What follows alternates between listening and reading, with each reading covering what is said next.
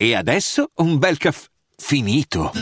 Perché rischiare di rimanere senza caffè quando puoi abbonarti a Caffè Borbone? Prezzi vantaggiosi, costi di spedizione inclusi, tante possibilità di personalizzazione e l'abbonamento lo sospendi quando vuoi. Decidi tu la frequenza, la qualità, scegli tra le cialde e capsule compatibili e crea il tuo mix di gusti e miscele. Mai più senza caffè con l'abbonamento Caffè Borbone. Tutte le info su caffèborbone.com.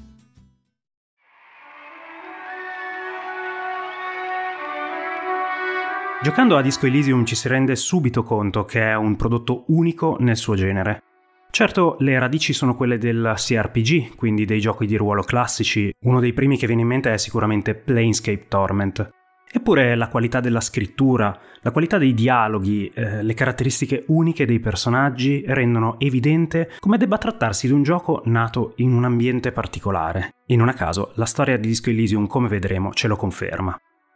Con questa nuova puntata io vorrei darvi il benvenuto anche a Off the Record. Che cos'è Off the Record? È un nuovo formato pensato per le puntate di storie di videogame che mi permette di dare un po' più di cadenza al podcast, ma anche di parlare di giochi usciti da poco o con storie magari meno ricche di colpi di scena, che quindi non necessitano di una sceneggiatura vera e propria. Le puntate off the record quindi si affiancheranno a quelle tradizionali sceneggiate e ho già in mente qualche espansione futura anche per questo formato. Ma non perdiamo altro tempo e torniamo a Disco Elysium. Davvero non si può parlare di questo gioco senza parlare del suo sviluppatore, Zaum, e non si può parlare di Zaum senza parlare dell'Estonia e della sua situazione unica alla fine degli anni 90. La capitale Tallinn è davvero il frutto del collasso dell'Unione Sovietica e all'inizio degli anni 90 vive una sorta di primavera, un periodo di libertà assoluta, di rinascita. Non immaginiamocelo però come un momento ordinato, anzi semmai è tutto l'opposto, ci sono movimenti punk, concerti illegali, abuso di sostanze diffuso, una rinascita culturale disordinata e in un certo senso inarrestabile. Ma c'è anche una fortissima lotta di classe, perché ovviamente c'è chi è ancora legato ai valori del comunismo e chi invece festeggia la loro scomparsa. In tutto questo fermento conosciamo il personaggio di Robert Kurwitz, che è proprio figlio di questo periodo ed è arrivato a mollare il liceo proprio perché è preso in questo vortice di creatività e follia. Kurwitz si ritrova spesso con un gruppo di amici, tra i quali c'è anche Alexander Rostov, che diciamo sta imparando i rudimenti della pittura ad olio. Sono un classico gruppo di liceali un po' intellettuali, spendono le loro giornate leggendo, scrivendo, dipingendo e poi hanno una grandissima passione, Dungeons and Dragons. Lo giocano per giornate e nottate intere e arrivano a stancarsi un po' delle regole base. E quindi a un certo punto Kurwitz, che ha una grande passione per la scrittura, comincia a scriverne una sorta di versione alternativa a steampunk con elementi ispirati alla rivoluzione francese.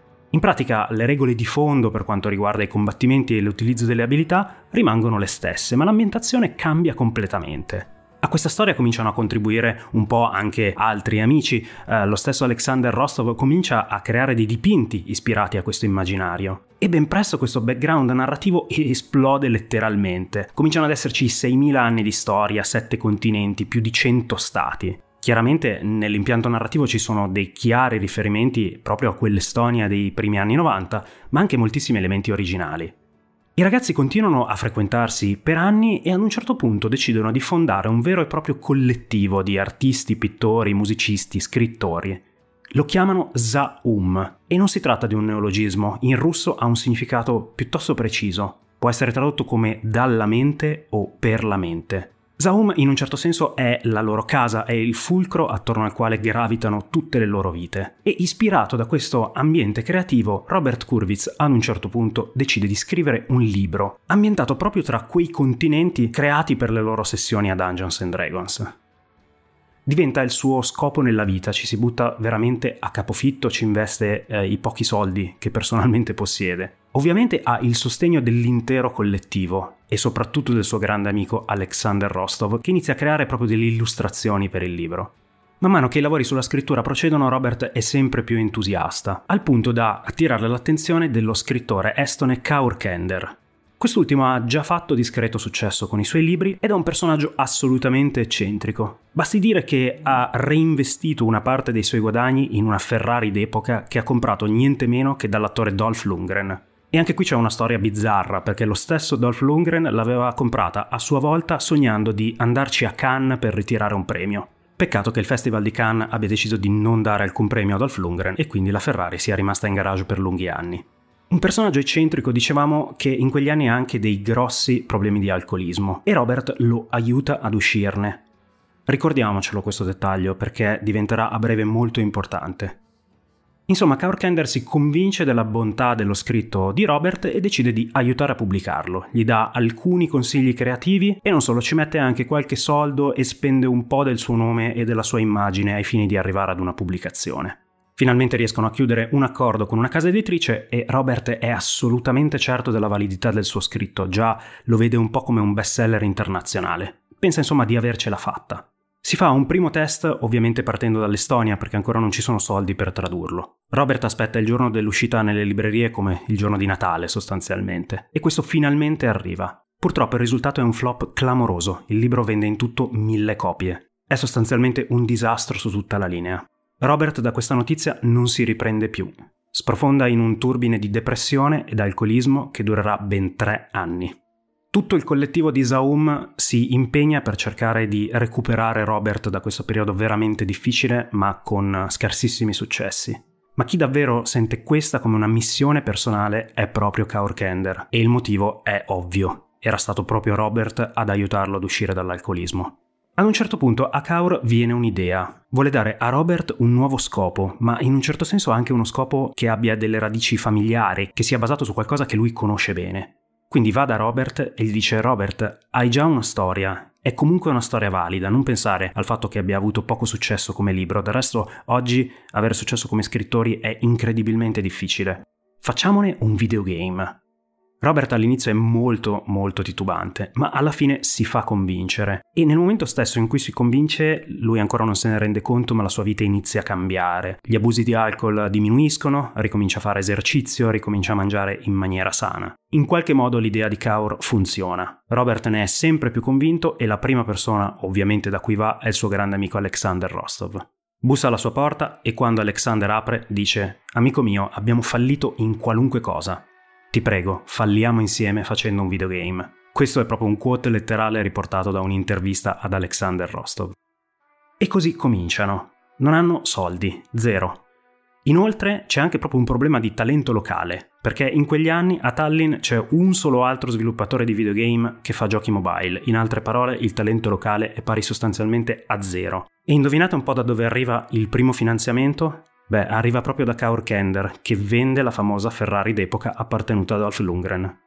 Adesso qualche soldo ce l'hanno e l'idea del gioco inizia diciamo più o meno a prendere forma. Su una cosa Robert è certo ed è il titolo. Fin dall'inizio il gioco si chiama No Truce with the Furies, letteralmente nessuna tregua con le furie. In realtà si tratta di una citazione alla poesia Reflections di Ronald Stewart Thomas, e vorrei leggere la prima stanza, che tra l'altro compare proprio all'inizio di Disco Elysium.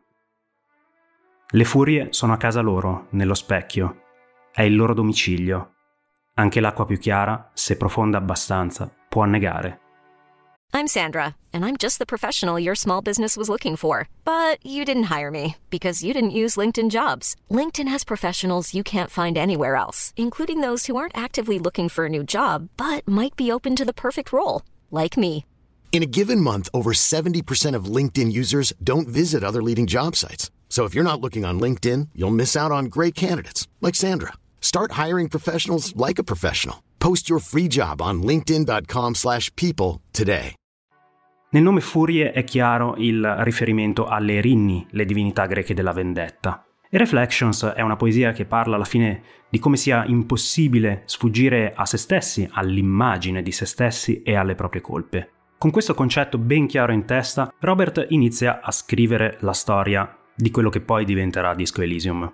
Per mantenersi fanno altri piccoli round di investimenti tra amici e conoscenti, ovviamente tutti gravitanti attorno al collettivo Zaum fissano l'uscita del gioco al 2017, quindi si danno sostanzialmente circa due anni di lavori. E la cosa incredibile è che lavorano in un edificio occupato, un ex centro commerciale di Tallinn. E se ci fate caso, qua cominciano ad emergere dei fortissimi elementi che poi si ritrovano anche nel gioco. Un team di fatto ancora non c'è, ma all'inizio il lavoro è soprattutto concettuale. Nella stessa stanza, Kurvitz scrive e Rostov dipinge. E in una piccola stanza separata, Kaur Kender ha cominciato a fare sostanzialmente il produttore esecutivo, quindi è tutto il giorno al telefono cercando finanziamenti. Robert decide subito di usare uno stile di scrittura molto particolare per No Truth with the Furies e parte da un concetto, ossia leggere è divertente solo quando smetti di pensare che stai leggendo, quando te ne dimentichi, quando cominci a sentire dialoghi nella tua testa, quando cominci a dare voci e volti ai personaggi che escono dalle pagine.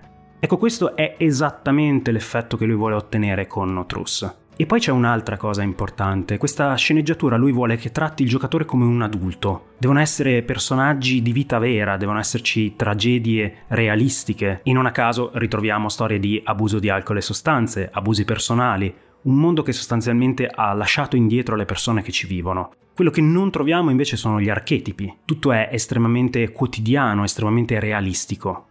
Questa prima fase di sviluppo concettuale dura più di un anno e diciamo che qui il team di sviluppo, se così vogliamo chiamarlo, è formato principalmente da artisti. Possiamo immaginare circa un 15 persone anche perché Robert si rende conto subito che ha bisogno di aiuto per la scrittura della storia e soprattutto dei dialoghi che sono tantissimi. E quindi crea un team di altri 8 writer e crea anche un sistema di condivisione rapida che permetta a tutti di lavorare in maniera sempre ordinata con una quantità di testo veramente folle. Però arriva anche il momento di iniziare a creare un vero e proprio gioco, quindi la parte creativa in un certo senso deve essere completata e bisogna passare allo sviluppo vero e proprio. E qui non hanno la minima idea di come fare. Lo stesso Robert Kurbitz descriverà poi lo sviluppo di un videogioco con una parola veramente chiara, hellish, infernale.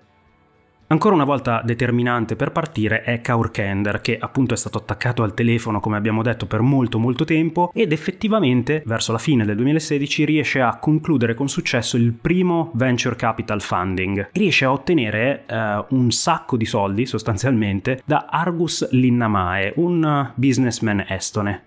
Ottiene circa 700.000 euro, che non sono tantissimi ma non sono nemmeno pochi. E così Zaum inizia a muoversi in una maniera molto diversa con questo tipo di capitale. Ad esempio contattano una band inglese, i Sea Power, perché da loro vogliono la soundtrack del gioco. E Robert Kurwitz nel 2017 li visita a Birmingham per conoscerli e per parlare con loro di un deal. Proprio durante questo viaggio si rende conto che il Regno Unito è il posto perfetto per passare alle fasi più intense di sviluppo del gioco. Ed ecco che quindi una buona parte di Zaum si ritrasferisce a Londra. A questo punto gli sviluppatori sono in tutto 35, attirano anche un po' di talenti locali e lo sviluppo di Not Truth with the Furies parte in maniera molto seria. La storia, i dialoghi e buona parte delle meccaniche di gioco a questo punto sono uh, già pronti e il lavoro principale a questo punto consiste nel costruire i livelli, costruire i personaggi, ovviamente basandosi sull'art direction di Alexander Rostov. E qui risulta molto molto interessante come uno sviluppatore di videogiochi che eh, fino a sei mesi prima sostanzialmente non esisteva e con alcune persone che si conoscono da una vita e altre persone che invece si sono unite in corsa riesca addirittura a mettere in campo delle idee innovative per quanto riguarda proprio il design dei livelli e degli oggetti. Pensiamo ad esempio agli ambienti, che vengono inizialmente modellati in 3D e poi riportati in due dimensioni e poi arricchiti ulteriormente col disegno a mano. E lo stesso vale per gli oggetti, diciamo, dinamici di gioco, che partono come modelli tridimensionali iper dettagliati e poi anch'essi ritoccati con il disegno a mano e assumono sempre delle dimensioni e delle forme un po' esagerate. Sono delle tecniche stilistiche che danno al gioco un look incredibile e riconoscibile proprio al primo sguardo. E poi c'è sempre questo effetto un po' del dipinto ad olio che ovviamente viene da Alexander Rostov.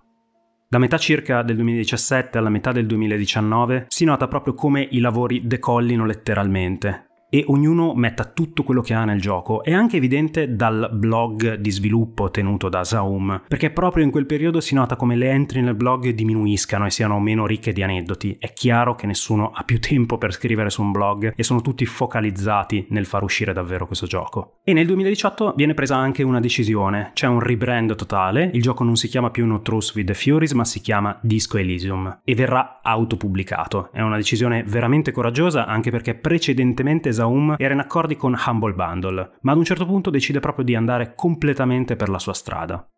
Un'altra cosa particolare che emerge leggendo le anteprime che risalgono a prima dell'uscita del gioco è soprattutto il fatto che i ragazzi di Zaum non sono per niente modesti e questa è una cosa un po' singolare nel mondo dello sviluppo dei videogiochi. Che sia falsa o che sia vera, comunque c'è sempre una certa nota di modestia quando si intervista uno sviluppatore di videogiochi. Invece qui parliamo di gente che descrive il proprio gioco come fucking awesome e non ha nessun problema a farlo. Ed effettivamente, quando il 15 ottobre 2019 Disco Elysium esce su PC, è davvero fucking awesome. La critica se ne accorge immediatamente, sappiamo tutti che ha una media di 91 su Metacritic, che GameSpot gli ha affibbiato un perfect score dopo anni che non lo faceva, ha vinto diversi BAFTA, insomma è un successo su tutta la linea. Esaum, dall'essere un collettivo di artisti talentuosi ma ben squinternati e soprattutto che non conosceva assolutamente nessuno al di fuori dell'Estonia, adesso è uno degli sviluppatori indie più cool del momento. Si parla di un'espansione, si parla di un seguito e tra l'altro una cosa molto interessante, si parla anche di una traduzione in inglese di quel famoso libro di Robert Kurwitz, il cui titolo in inglese sarebbe Sacred and Terrible Air, e che tra l'altro, nota curiosa, è ambientato vent'anni dopo Disco Elysium. Ecco, credo che a questo punto vi siate perfettamente resi conto come la storia di Disco Elysium sia assolutamente unica nel suo genere, proprio come il gioco stesso. È una storia innanzitutto di amicizia, di persone che si sono tirate fuori a vicenda dalla depressione e dall'alcolismo, peraltro un qualcosa che nei due personaggi principali del gioco è molto ben espresso. E se lo ricolleghiamo a quanto dicevamo all'inizio relativamente alla situazione di Tallinn negli anni 90, ci dimostra anche che dalle rovine può nascere qualcosa di incredibile. Bisogna trovare solo il coraggio di guardare nello specchio e affrontare le furie.